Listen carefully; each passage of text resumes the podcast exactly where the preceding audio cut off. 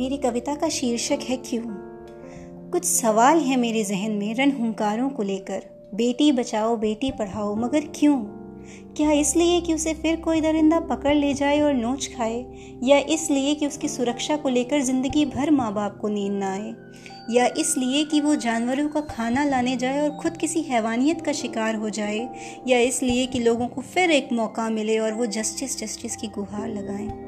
क्यों बेटी बचाओ, बेटी पढ़ाओ?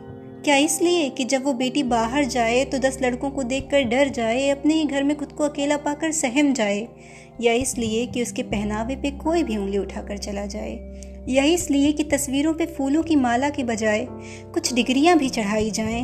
आखिर क्यों बेटी बचाओ, बेटी पढ़ाओ? कुछ लोग कहते हैं कि बेटियों को संस्कार सिखाया जाए। कुछ कहते हैं उन्हें नम्र बनाया जाए। कुछ कहते हैं उन्हें ढंग का कपड़ा पहनाया जाए। कुछ कहते हैं कि उन्हें रात में घर से निकलने ना दिया जाए। पर कब तक? आखिर कब तक घर की लक्ष्मी को घर में रखा जाए? कब तक उनके अरमानों को कुचला जाए? इससे बेहतर है कि एक नया नारा बनाया जाए। बेटी बचाओ, बेटे को समझाओ। उन्हें बचपन से इस बात का एहसास दिलाओ कि कोई किसी से कम नहीं है, बेटा हो या बेटी। सबको पढ़ाओ, सबको बढ़ाओ और सबको एक अच्छा संस्कार सिखाओ। धन्यवाद।